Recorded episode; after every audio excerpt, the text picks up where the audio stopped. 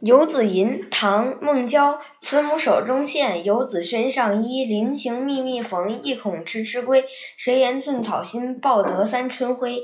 作者背景：孟郊，七百五十一年至八百一十四年，唐代诗人，字东野，湖州武康人，与韩愈是好朋友。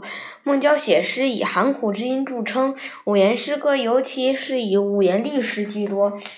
嗯，追求奇特。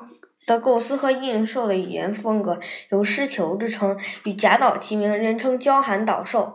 孟郊早年漂泊，无依贫困潦倒，五十岁才得到一个县尉的卑微之职，结束了常年的漂泊流离的生活，并将母亲接来同住。诗人试图诗意，饱尝了世态炎凉，此时愈觉得亲情之可贵，于是写出了这首发自肺腑、感人至深的歌颂母亲的诗。译文：慈爱的母亲用手中的针线赶制离家远行的儿子要穿的衣服，一针一针密密的缝啊缝，心中担忧儿子迟迟才回。谁说幼小的青草的心意能报答得了春天的光辉？人既赏析，谁言寸草心，报得三春晖。诗人直胸臆，对母爱做尽情的讴歌。儿女像小草，母爱如春天阳光，儿女怎能报答母爱万亿呢？